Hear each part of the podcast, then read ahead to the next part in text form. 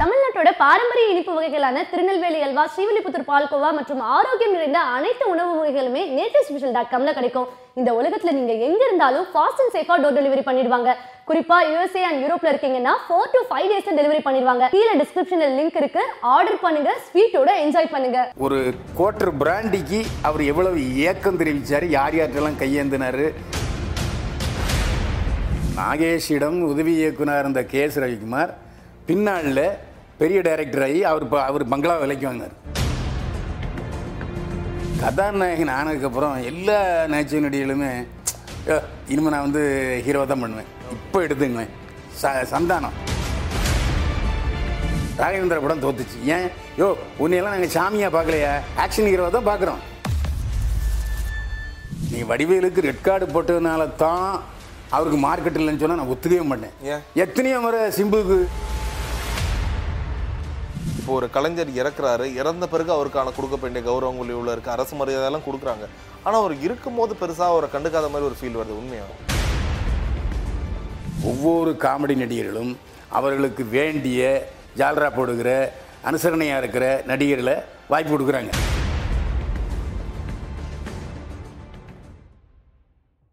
வணக்கம் sir. So Tamil cinema எத்தனையோ நகைச்சுவை கலைஞர்களை பார்த்துருக்கு. ஸோ உங்க எல்லாரும் வாழும்போது பல லட்சம் மக்களை சந்தோஷமாக சிரிக்க வைக்கிறாங்க. ஆனால் இவங்களோட வாழ்க்கையில் இறுதிக்கட்ட காலத்தில் பார்த்தா அந்த அளவுக்கு அவங்களே சந்தோஷமாக இருந்தாங்களான்னு கேட்டால் மிகப்பெரிய கேள்விக்குறி தான் மிஞ்சம். உண்மைதான். ஸோ அதுக்கு நடிகர் விவேக் அவர்களும் ஒரு மிகப்பெரிய எடுத்துக்காட்டாகவே இருந்துட்டு போயிருக்காரு. ஸோ நாட் ஒன்லி விவேக் ம். ஸோ அதுதான் சொல்கிறேன் இந்த எபிசோடில் குறிப்பாக விவேக் சார் மட்டும் இல்லை தமிழ் சினிமா கடந்து வந்த நகைச்சுவை கலைஞர்கள் அவங்களோட வாழ்க்கை என்னானது அவங்களுக்கு கொடுக்க வேண்டிய அங்கீகாரம் உண்மையிலே கொடுக்கப்பட்டதா இல்லையான்றதை பற்றி தான் ஒரு மூத்த பத்திரிகையாளராக நீங்கள் சொல்லணும்னு ஆசைப்படுறேன் அதாவது அந்த சமயத்தில் எல்லாரையுமே அது சி- கலைவாணர்ல இருந்து சின்ன கலைவாணர் வரையும் எல்லா சிரிப்பு நடிகர்களையும் கொண்டாடி இருக்காங்க. அந்த கொண்டாட்டம் இல்லை நம்ம சொல்ல முடியாது. ரெண்டுக்கு வித்தியாசம் இருக்குது மக்கள் கொண்டாடியது மக்கள் கொடுத்த அங்கீகாரம்ங்கிறது வேற விஷயம். அவங்க வாழ்க்கையில் வந்து துன்பத்தை அனுபவிச்சாங்க சோகத்தை அனுபவிச்சாங்க அப்படிங்கிறது வேற விஷயம். ஆனால் எல்லா கலை கலைஞர்களுக்கும் மார்க்கெட்டு சரிவு அப்படிங்கிறது இயல்பாக வரும். அந்த விஷயத்தில் நாம் வந்து கடைசி காலங்களில் இப்போ பார்த்தீங்கன்னா கலைவாணர் என்எஸ்கே அவருக்கும் கடைசியில் எம்ஜிஆர் சக்கரவர்த்தி திருமணில் அவரை போடுங்கன்னு சொல்லி சிபாரிசு பண்ணது. அதுக்கப்புறம் நாகேஷ் மார்க்கெட் இல்லாமல் இருந்தது. சந்திரபாபு மார்க்கெட் இல்லாமல் இருந்தது. ஒரு கோட்டர் பிராண்டிக்கு அவர் எவ்வளவு ஏக்கம் தெரிவித்தார் யார் யார்கிட்டலாம் கையேந்தினார் யார் யார்கிட்ட அவர் வந்து லெட்டர் கொடுத்து அனுப்புனாருங்கிறதெல்லாம் விளவரியாக நாம் பேசலாம். அதேமாதிரி தங்கவேலுக்கு வாழ்க்கையில் ரெண்டு மனைவிகள் இருந்தும் குழந்தை இல்லை.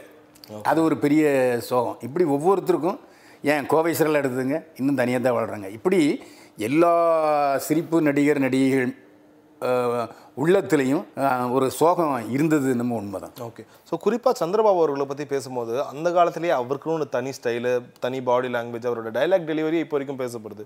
பட் இருந்தாலும் அவருடைய வாழ்க்கையில் ஏகப்பட்ட சோகமான விஷயங்கள் கேள்விப்பட்டிருக்கோம். ஸோ அதை பற்றி கொஞ்சம் டீட்டெயிலாக சொன்னா நல்லா இருக்கும். சந்திரபாபு அவரை மாதிரி ஒரு கடுமையான உழைப்பாளி படைப்பாளி நம்ம பார்க்க முடியாது. நடிகர் நடிகைகள் வந்து குறிப்பிட்ட காலத்தில் எனக்கு இவ்வளோ சம்பளம் வேணும் அப்படின்னு சொல்லுவாங்க. அதில் எனக்கு ஒரு லட்ச ரூபா சம்பளம் தந்தால் தான் நடிப்பேன்ட்டு ஏவிஎம் நிறுவனத்துக்கே நிபந்தனை போட்டவர் சந்திரபாபு. ஒரு மனிதனுக்கு நேராத ஒரு நேரக்கூடாத நிகழக்கூடாத ஒரு விஷயம் அவருக்கு நடந்துச்சு. வாழ்க்கையில் அம்மா அப்பா பார்த்த பொண்ணை கல்யாணம் பண்ணிட்டார். கல்யாணம் பண்ண முதல் நாள் முதல் ராத்திரியிலேயே அந்த பொண்ணு நான் வந்து ஏற்கனவே ஒருத்தனை காதலிச்சிட்டேன். ஆனால் வீட்டில் தெரியாமல் உங்களை கட்டி வச்சிட்டாங்க. எனக்கு உங்களோட வாழ பிரியம் இல்லை. இன்னும் சொன்ன உடனே அதிர்ச்சி அடைஞ்சார். அது வேறு விஷயம். ஆனால் அந்த பொண்ணை அன்னைக்கு நைட்டே கொண்டு போய் அவங்க காதலன்ட்டு சேர்த்தவர் சந்திரபாபு. ஆனால் அந்த கல்யாணம் அவ்வளோ படோடமாக நடந்துச்சு. அதே மாதிரி ஒரு கார் வந்து அடையாரில் ஃபஸ்ட் ஃப்ளோருக்கு காரை ஏற்றுறவர் அவர் தான் ஓகே. அதாவது காரை கொண்டு ஃபஸ்ட் ஃப்ளோரில் நிறுத்தணும் அங்கேருந்து இறங்கி போகணுன்ட்டு இப்போ எவ்வளோ செலவாயிருக்கும்? அந்த மாதிரி ஒரு ஆடம்பரமாக வாழ்ந்தவரும் அவர் தான் கடைசி காலத்தில் பார்த்தீங்கன்னா அவர் போதைக்கு அடிமையாயிட்டார். அந்த குடி போதையில் அவர் வந்து நடவடிக்கைகள் எல்லாம் சரியாகவும் இல்லாமல் மார்க்கெட் இல்லாமல் போயிடுச்சு. இல்லை அதே போல் இப்போ நீங்கள் சந்திரபாபு சார் பத்தி பேசுனீங்க. நாகேஷும் எழுபது எண்பதுகளில் கதாநாயகர்களுக்கு ஈக்குவலாக அவருக்கு ரோல் இருக்கும். சம்பளம் முதற்கொண்டு அவருக்கு அவ்வளோ முக்கியத்துவம் கொடுப்பாங்கல்ல. பட் இருந்தாலும் பாலச்சந்தர் சார் ரஜினி சார் கிட்ட சொல்லியிருப்பாரு. அவன் வந்து குடிக்கிறதால தான் அவன் வாழ்க்கையை இழந்துட்டான். நீ இது மாதிரி பண்ணான்னு சொல்லி ரஜினி சார் மட்டும் இல்லை எம்ஜிஆர் படங்களில் எல்லா படங்கள்லையும் அவர் இருப்பார். அதாவது எம்ஜிஆர் படங்களில் பார்த்தீங்கன்னா கிட்டத்தட்ட அவர் வேணும்னே எம்ஜிஆர் சொன்ன காலம் உண்டு. ஆனால் அவர் எம்ஜிஆரை பற்றி ஒரு தவறான வார்த்தை சொல்லிட்டாருன்னு எம்ஜிஆரும் பல படங்களுக்கு அவரை கூப்பிடலை. அப்புறம் உலகம் சுற்று வாலிபனில் தான் அவர் கூப்பிட்டாரு நாகேஷ். அந்த மாதிரி சில நேரங்களில் நாக்கில் சனி வந்துடும் ஓகே. அந்த சூழ்நிலை ஒன்று அப்புறம் வந்து அவர் வந்து கதாநாயகன் ஆனதுக்கப்புறம் இனிமேல் அவர் எப்படி நகைச்சுவை நடிகராக கூப்பிடுறது அப்படின்னு ஒரு விஷயம். அது இல்லாமல் அவங்க பசங்க வந்து பெரிய ஆள் ஆயிட்டாங்க. யார்? ஆனந்த் பாபு வந்து ஹீரோ ஆகிட்டார் ஸோ அவருக்கு படம் எடுக்கணுங்கிறதுக்காக ஒரு டைரக்ஷன் பண்ணி ஒரு படம் எடுத்தார். நாகேஷ் டைரக்ட் டைரக்ஷன் பண்ணி ஆனந்த் பாபு கதை நடிச்சார். Okay okay okay. அந்த படத்தில் அசோசியேட் டைரக்டர் யாருன்னா கே எஸ் ரவிக்குமார். பின்னாளில் கே எஸ் ரவிக்குமார் நாகேஷுடைய பங்களா விலைக்கு வாங்கினார். அதான் சினிமா. ஏலத்துக்கு வந்து. ஏலத்துக்கு வரல. அவரே வித்துட்டார். ஏன்னா படம் நாகேஷ் வந்து சொந்த படம் எடுத்து சோகத்தை சந்திச்சவர். அதனால் நஷ்டம் ஆகி போச்சு. அதனால் அப்போ கே எஸ் ரவிக்குமார் வந்து கொஞ்சம் மேலே ஏர்முகத்தில் இருந்தார். அப்போது அவர் விலைக்கு வாங்கிட்டார். ஏலத்துக்குலாம் வரல. Okay okay. நாகேஷிடம் உதவி இயக்குனர் இருந்த கே எஸ் ரவிக்குமார் பின்னாளில் பெரிய டைரக்டர் ஆகி அவர் ப- அவர் பங்களா விலைக்கு வாங்கினார். அது காரணம் வந்து நாகேஷனுடைய சில நடவடிக்கைகள் கூட சொல்லலாம். எப்போவுமே ஒரு ஒரு க ஒரு நகைச்சுவை நடிகர் கதாநாயகன் ஆகிட்டார் இல்லாட்டி டைரக்டர் ஆகிட்டாருன்னா கூப்பிட போயிடுவாங்க. யோ அவரே டைரக்டர் ஆகிட்டாரியா இனிமேல் எப்படி கூப்பிடுறது? அப்போது அந்த இளைஞன் அடுத்து அந்த சுருளி ராஜன்லாம் வந்துகிட்டு இருக்காரு. சுருளி ராஜன் தேங்காய் சீனிவாசன்லாம் வந்துக்கிட்டு இருக்கும்போது அப்போது அவருக்கு அவ்வளோ சம்பளம் கொடுக்குறத விட தேங்காய் சீனிவாசன் சுருளியை போட்டோம்னாக்கா நம்ம நல்லாவும் இருக்கும். அதிகமாக சிரமமும் இருக்காதுன்னு இயக்குநர்கள் டைரக்டர்கள் விரும்புகிறது இயல்பு தான் இல்லை இப்போ இவங்களோட வாழ்க்கைலாம் இந்த மாதிரி ஆகுது ஒரு தடம் புரண்டு போகுது. எப்படியோ உச்சத்தில் இருக்கவங்க கொஞ்சம் கொஞ்சமாக இறங்கி கடைசி படிக்கட்டு வரைக்கும் வராங்க. யாருமே உங்களை கரெக்டாக ஒரு வழி நடத்தலையா? இல்லை அவங்களுக்கு கொடுக்க வேண்டிய அங்கீகாரம் அப்போ போய் கொடுத்துருந்தா அவங்க அதே ஸ்டேஜில் இருந்திருப்பாங்களோ? இல்லை எல்லாருக்குமேங்க. அதாவது அஹ், ஒரு பதினஞ்சு வருஷம் ஓஹோன்னு இருப்பாங்க பதினஞ்சு வருஷம் அதுக்கப்புறம் வந்து மார்க்கெட்டுலாம் போயிடும் இன்னொருத்தவங்க வந்துருவாங்க. அதில் ஒரே ஒரு விதிவிலக்கு வந்து எம்ஜிஆரும் ரஜினிகாந்தும் தான். வேற யாரும் கிடையாது. எம்ஜிஆர் கூட கடைசி படம் தோல்வி தான். மறைமீட்டு சுந்தரமணி தோல்வி. நல்ல வேளை அந்த நேரத்தில் அவர் முதலமைச்சர் ஆயிட்டார். எஸ்கேப் ஆயிட்டார் ஆனால் ரஜினி இன்னைக்கு வரைக்கும் ஒரு நல்ல மார்க்கெட்டையும் இதையும் வச்சிருக்காரு. வேற யாருக்குமே கிடையாது. கமலஹாசன் கூட மார்க்கெட்டில் வந்து அரசியலுக்கு வந்தார். ஓகே. அது எல்லாருக்குமே நகைச்சுவை நடிகர்களுக்கு மட்டுமே சொந்தமானன்னு சொல்ல முடியாது. யார் முப்பது வருஷம் இல்லை இருபது வருஷம் தொடர்ந்து நகைச்சுவை நடிகராக கொடியேட்டி பிறந்தாங்க? கிடையவே கிடையாது. ஆரம்பத்தில் பாருங்கள் சச்சி ஒரு பத்து வருஷம் மனோரமா ஆட்சி பத்து வருஷம். அதுக்கப்புறம் கோவிசலா பத்து வருஷம்.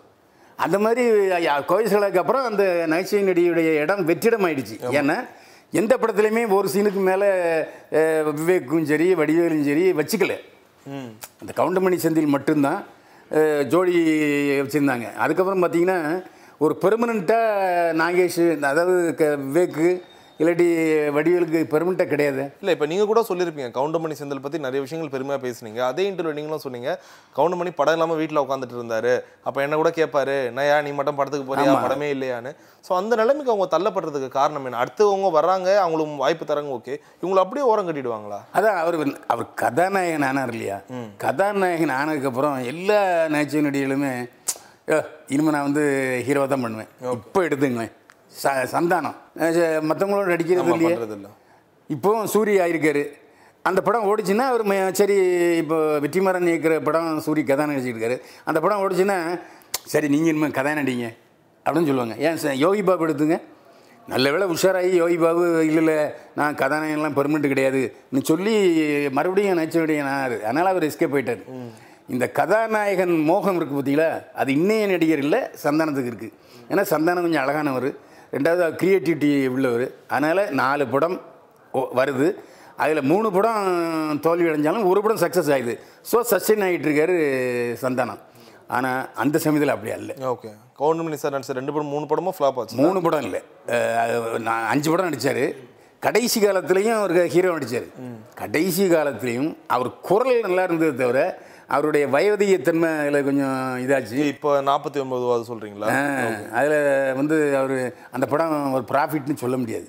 இல்லை இல்லை நான் எதனால் அந்த கேள்வி கேட்டேன்னா இப்போ விவேக் சார் இறந்த செய்தி கேட்ட உடனே எல்லாருமே ஒரு இருபது வருஷத்துக்கு முன்னாடி ஒரு பண்ண காமெடி இருபத்தஞ்சு வருஷத்துக்கு முன்னாடி பண்ண காமெடி எல்லாத்தையும் எடுத்து போட்டு ஐயோ இப்படி ஒரு கலைஞரை எழுந்துட்டுமே இவ்வளோ சூப்பராக பண்ணுறவர் எழுந்துட்டுமேன்னு சொல்கிறாங்க ஆனால் கடைசியாக இருக்கும்போது தமிழ் சினிமாவே அவரை பெருசாக கண்டுக்கலன்னு தான் சொல்லணும். கடைசியாக ஒரு ஒரு ஹீரோ வெள்ளை பூக்கள் ஒரு படம் நடிச்சார் நல்ல படம். அதுக்கு ஒரு பெரிய அங்கீகாரம் கொடுக்கல. மிகப்பெரிய இயக்குனர்களே அவரை வச்சு நிறைய பண்ணுறதுக்கு விருப்பப்படலையே. இல்லை அது எப்போவுமே ஒரு ஒரு க- நகைச்சுவை நடிகரை நகைச்சுவை நடிகராக தான் பார்ப்பாங்க. ஒரு ஊறுகாயை ஊறுகாயை தான் பார்ப்பாங்க. ஒரு ரெண்டு படம் ஓடிச்சுன்னு வச்சுங்க இப்போ கவுண்டமணிக்கும் முதல் படம் நல்லா ஓடிச்சு. முதல் படம் அவர் ஹீரோவாக பண்ணும்போது ஓடிச்சு. அதுக்கப்புறம் ரெண்டு வேஷம் பண்ணார். சுமாராஜ போச்சு. அதுக்கப்புறம் போகலை.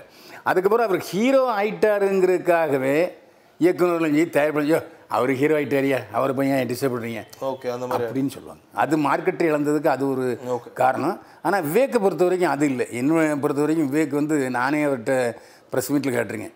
நீங்கள் வந்து கான்சன்ட்ரேஷன் இல்லாமல் டைல்யூட் பண்ணுறீங்க அதாவது காம காமெடியை வந்து நச்சுன்னு ரெண்டு வார்த்தையில் சொல்கிறது போல் நீங்கள் கருத்துலாம் சேர்த்துக்கிட்டு நீளமாக டயலாக் பேசுறீங்க.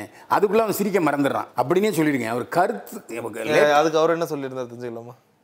உங்களுக்கு கருத்து சொல்கிறது பிடிக்கல போல் இருக்கு. பிடிக்கலனா விட்டுருங்க அப்படின்னு தான் சொன்னார். மற்றபடி ஏற்றவனும் பேசல. நான் அதான் உண்மை. ஏங்க நான் உங்கள் இப்போ ரஜினிகிட்ட என்ன ஜனங்க எதிர்பார்க்குறாங்க? ராகவேந்திர படம் தோத்துச்சு. ஏன்? யோ உன்னையெல்லாம் நாங்கள் சாமியாக பார்க்கலையா? ஆக்ஷன் ஹீரோவை தான் பார்க்குறோம். அதனால் அது ஒரு முக்கியமான விஷயம். ஒரு நடிகர் அதை அதுக்கப்புறம் தான் ரஜினிகாந்த் வந்து நம்மகிட்ட என்ன ஜன ஜனங்க எதிர்பார்க்குறாங்க புரிஞ்சுக்கிட்டு அவர் நடிக்க ஆரம்பிச்சார். இல்லை இப்போ மக்கள் ஏற்றுக்கிறாங்க ஏற்றுக்கல இதெல்லாம் ஒரு பக்கம் ரெண்டாம் பட்சமாக இருக்கட்டும். இப்போ ஒரு வடிவேல் அவர்களே அவர் தமிழ் சினிமாவில் கடந்த ஒரு இருபது வருஷமாக கொடி கட்டி பிறந்தவர். அவருக்கு ரெட் கார்டு கொடுத்து அடுத்து இப்போ ஒரு வீடியோ விடுற அளவுக்கு ஆயிடுச்சு. எனக்கு யாருன்னா யாருமே வாய்ப்பு தர மாட்டாங்க இப்போயும் அவரோட சினிமா அவரோட காமெடி வச்சு தான் மீம்ஸ் போயிட்டுருக்கு ஒரு ரெண்டு மூணு சேனலே இயங்கிட்டு இருக்கு வடிவேலை நம்பியே. இருந்தாலும் அவருக்கும் வாய்ப்பு தர மாட்டாங்களே அது திட்டமிட்டு செய்யப்படுதா இல்லை எதனால? ஓகே அடுத்த அடுத்து வந்தாங்க யோகி பாபா வந்துட்டாரு சூரிய வந்துட்டாரு வடிவேல் போதுன்ற மாதிரி தமிழ் சினிமாவை நினைக்கிறாங்களா உங்களுக்குள்ளேயே அதாவது ரெட் கார்டுங்கிறது ஒர்க் அவுட் ஆகாமே சில பேருக்கு போயிருக்கு. நீங்கள் வடிவேலுக்கு ரெட் கார்டு போட்டதுனால தான் அவருக்கு மார்க்கெட் இல்லைன்னு சொன்னால் நான் ஒத்துக்கவே மாட்டேன்? எத்தனையோ முறை சிம்புக்கு எஸ்டிஆர் சிலம்பரசுக்கு ரெட் கார்டு போட்டாங்க. பெரிய நெருக்கடிலாம் கொடுத்தாங்க. கேசஸ்லாம் போட்டாங்க. மறுபடியும் ஒரு மீண்டு ஹீரோவை நடிச்சிட்டு இருக்கு இல்லையா நேரம் நல்லா இருந்து திறமை இருந்ததுன்னா கண்டிப்பாக வர்றதுக்கான வாய்ப்பு உண்டு. அதுக்கு உதாரணம் சிலம்பரசன் இன்னும் சொல்ல போனால் நெருக்கடிகள். தயாரிப்பாளர் சங்கம் வந்து மற்ற சங்கங்கள் வந்து நெருக்கடி வந்து வடிவேலுக்கு கொடுத்ததை விட இவருக்கு அதிகமாக கொடுத்தாங்க. ஓகே. ஆனாலும் அவர் சில நேரத்தில் பம்மிட்டார். சிலம்பரசன் வந்து தன்னுடைய அடாவடித்தனங்கள் போக்குவரத்து சிறுபிள்ளத்தனங்களை மாற்றிக்கிட்டார் ஆனால் இன்னமும் அந்த பிரச்சனை தீர்க்காமல் இருக்குது ஒரு பெரிய படம் சங்கர் கதை தயாரித்த படம். அந்த படத்துக்கு ஒரு முடிவு வரணும்ல. ஓகே. ஏ அதே மாதிரி தானே நம்மளும் மாட்டிக்கிடுவோம் அப்படிங்கிற மாதிரி வரும்ல. ரெண்டாவது இந்த காஸ்டியூம் வேண்டாம் அந்த காஸ்டியூம் வேண்டாம் அப்படின்னு சொன்னதா சம்மந்தப்பட்டவங்களே சொன்னாங்க. வடிவேல் வந்து இந்த சீன் வேண்டாம் அந்த சீன் வேண்டாம் அப்படின்ட்டு நிறைய அதாவது நிறைய தலையீடுகள். ஒரு இயக்குனர் வேலையில் தயாரிப்பாளர் வேலையில் இவர் தலையிட்டார்னு வச்சுங்க. எப்படி இருக்கும்? இப்போ உதாரணமாக அந்த இந்தி பாட்டு ஒன்று ஒரு சாங் வரும். ராஜேஷ் கண்ணா படத்துலயா அது வந்து கொஞ்சமாச்சும் அதுக்கு அவருக்கு ஒரு சிங்க் ஆச்சா தேவையில்லாமல் இவருடைய ஆசையை அந்த காட்சியை எடுத்தார். அந்த காட்சி ஃப்ளாப் ஆயிடுச்சு. ஓகே. அதனால் ஒரு நடிகர் வந்து மார்க்கெட் இழக்கிறாருன்னு சொன்னால் நிச்சயமாக அவங்களுடைய நடவடிக்கைகள் செயல்பாடுகள் தான் காரணமாக இருக்குமே தவிர சினிமா காரணமாக இருக்காது இப்போ புது இயக்குனர்கள்லாம் ஒரு தயக்கத்தோட பார்க்குறாங்க ஓகே வடிவேல் சார் அவர் அவ்வளோ பெரிய இது இதுல இருக்காரு. நம்ம இதுபடி ஒரு வளைவு சுழியோட இருக்க மாட்டாரோன்ற ஒரு தயக்கத்தோட நிறுத்திடுறாங்களா? அவன் ஒரு க்ரியேட்டிவிட்டி அவன் ஒரு சீன் கிரியேட் பண்ணுவான் ஏ நல்லா இல்லையா? அவன் மனசு எவ்வளோ பாடுபடும். இல்லைப்பா இது எந்த அளவுக்கு சொல்கிறதும் அப்படி அடாவடித்தனமாக சொன்ன உடனே தான் ஒட்டுமொத்தமாக எல்லாருமே அவரை போடுறதுக்கு தயங்குனாங்க. ஓகே. அது ஒரு காரணம். அதாவது எந்த ஒரு நடிகருக்கும் மார்க்கெட் இல்லை இல்லாட்டி தயாரிப்பாளர் போட தயங்குறாங்கன்னா அதுக்கு காரணம் அந்த சம்பந்தப்பட்ட நடிகர்களுடைய செயல்பாடு காரணமே தவிர இயக்குனர்களோ தயாரிப்பாளர்களோ நெற்காடோ காரணம் இல்லை. ஓகே. ஆமாம் அது எனக்கு தெரியும். சரி. இப்போ இப்போவும் சொல்றாங்க பல பேர். தமிழ் சினிமாவில் கவுண்டமணி செந்தில் அதுக்கப்புறம் வடிவேலு விவேக். இந்த இடத்துக்கு அப்புறம் அந்த இடம் இப்பயும் ஒரு வெற்றிடமாக தான் இருக்கு. என்னதான் சந்தானம் வராரு சூரி வராரு யோகி பாபு இருந்தாலும் வராங்க. ஒரு அஞ்சு வருஷத்துக்கு அந்த இடத்த பிடிக்கிறாங்க. டக்குன்னு அடுத்த பேர் வந்துடுறாங்க. இல்லை ஒரு வெற்றிடம்ன்றது வெற்றிடமாகவே இருக்குது நீங்கள் ஆமாம் ஒத்துக்கிறீங்களா? இப்போ என்ன காரணம்னா முன்னால் வந்து காமெடி நடிகர்களுக்குன்னு தனி காட்சிகள் இருந்தது. இப்போ பார்த்தீங்கன்னா அந்த ஹீரோ கூட- கூடவே. ஹீரோ கூடவே ட்ராவல் பண்ணுறாங்க அப்போ அது எப்படி ஹீரோவுக்கு கிளாப்ஸ் கிடைக்குதா? காமெடின்னு கிளாப்ஸ் கிடைக்குதாங்கிறது நமக்கு கண்டுபிடிக்க முடியாது. இப்போ முக்தா சீனிவாசன் பார்த்தீங்கன்னா பாண்டியராஜன் வந்து காமெடி ஹீரோ ஆக்குனது முக்தா சீனிவாசன். தொடர்ந்து நாலஞ்சு படங்கள் வெற்றி படம் ஆச்சு. அதில் மலையாளத்துல இருந்து வந்த படங்களை கூட தமிழ் எடுத்தார். வாய்க்கொழுப்பு கதாநாயகன் நான் கூட நடிச்சிருக்கேன். அப்படி வந்து ஒரு இயக்குனர் வந்து காமெடி மேலே நம்பிக்கை வச்சு அவருக்கும் காமெடி வந்து காமெடி ரசிக்கிறவராக இருந்ததுன்னா அந்த மாதிரி காமெடி ஹீரோ வர்றதுக்கு வாய்ப்பு ஓகே. ஸோ தமிழ் சினிமா அடுத்த எதை நோக்கி போயிட்டு இருக்கு என்ன காரணம்னா இப்போ ஒரு கலைஞர் இறக்குறாரு இறந்த பிறகு அவருக்கான கொடுக்க வேண்டிய கௌரவங்கள் இவ்வளோ இருக்கு அரசு மரியாதையெல்லாம் கொடுக்குறாங்க. ஆனால் அவர் இருக்கும்போது பெருசாக அவரை கண்டுக்காத மாதிரி ஒரு ஃபீல் வருது உண்மையா? இல்லை அது மார்க்கெட்டு இழக்கிறதுக்கும் கௌரவம் கொடுக்கறதுக்கும் இணைச்சி பேசக்கூடாது. சரி. இப்போ க இப்போ வந்து அப்படி பார்க்க போனால் சரவணா ஸ்டோர்ஸ் கதாநாயக நடிகர் படத்தில் வேக் நடிச்சிருக்காரு.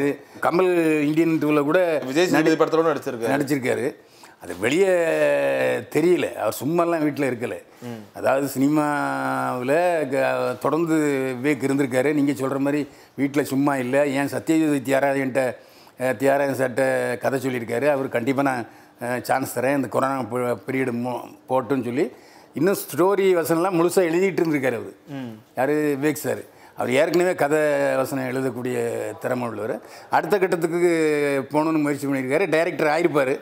அதுக்குள்ளே இந்த மாதிரி நடந்து போச்சு. அதான் உண்மை. அவர் விவேக் வந்து அவருக்கு மார்க்கெட் இல்லாமல் அவர் போகலை. மார்க்கெட்டை இருந்தார்.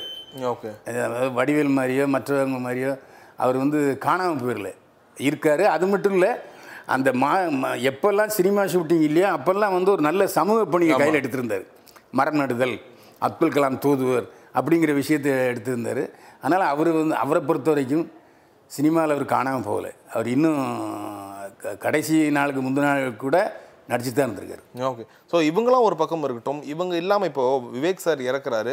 அதுக்கு முன்னாடி வடிவேல் சார் வந்து இப்போ படங்கள் பெருசாக நடிக்கிறது இல்லை. ஸோ இப்போ போண்டா மணியாக இருக்கட்டும் அவருக்கு கூட நடிக்கிறவங்க எவ்வளோ பேர் இருக்காங்க.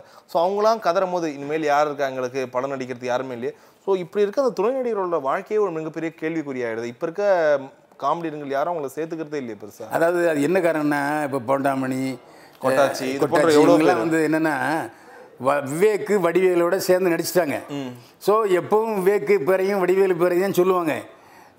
அப்கமிங் சூரி பேரையோ மற்றவங்க சந்தானம் பேர் இப்போ சந்தானத்துக்குன்னு ஒரு தனி கோஷ்டி வச்சிருக்காரு. ஆமா. அவரும் லொல்லுசபா கோஷ்டி வச்சிருக்காரு. ஒவ்வொரு காமெடி நடிகர்களும் அவர்களுக்கு வேண்டிய ஜால்ரா போடுகிற அனுசரணையாக இருக்கிற நடிகர்களை வாய்ப்பு கொடுக்குறாங்க. ஓகே.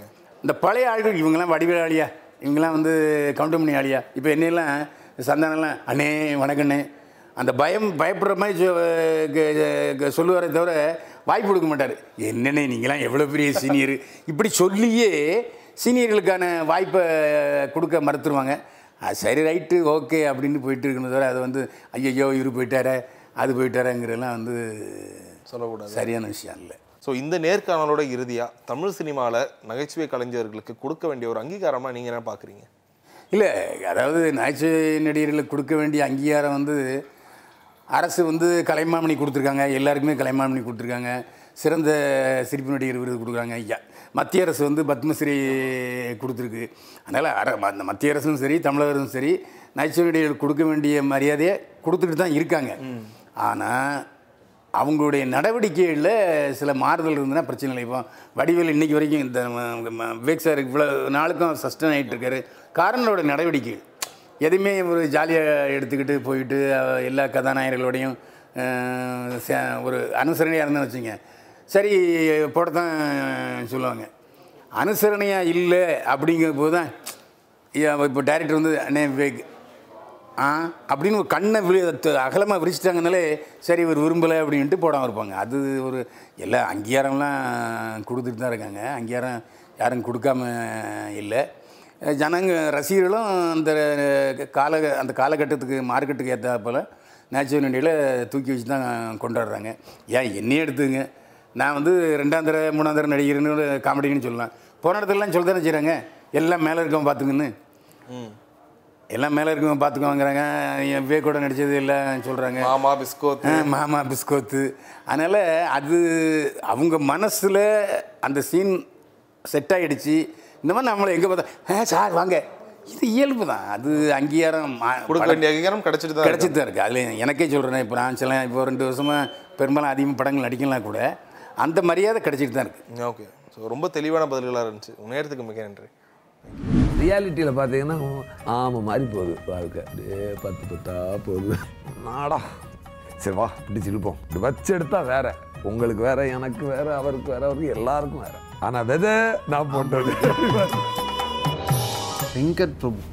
ஒரு ட்வீட் ஒன்று போட்டிருந்தாங்க. இந்த ஃபோட்டோ கலவரம் நடக்கும்போது அது அது அது.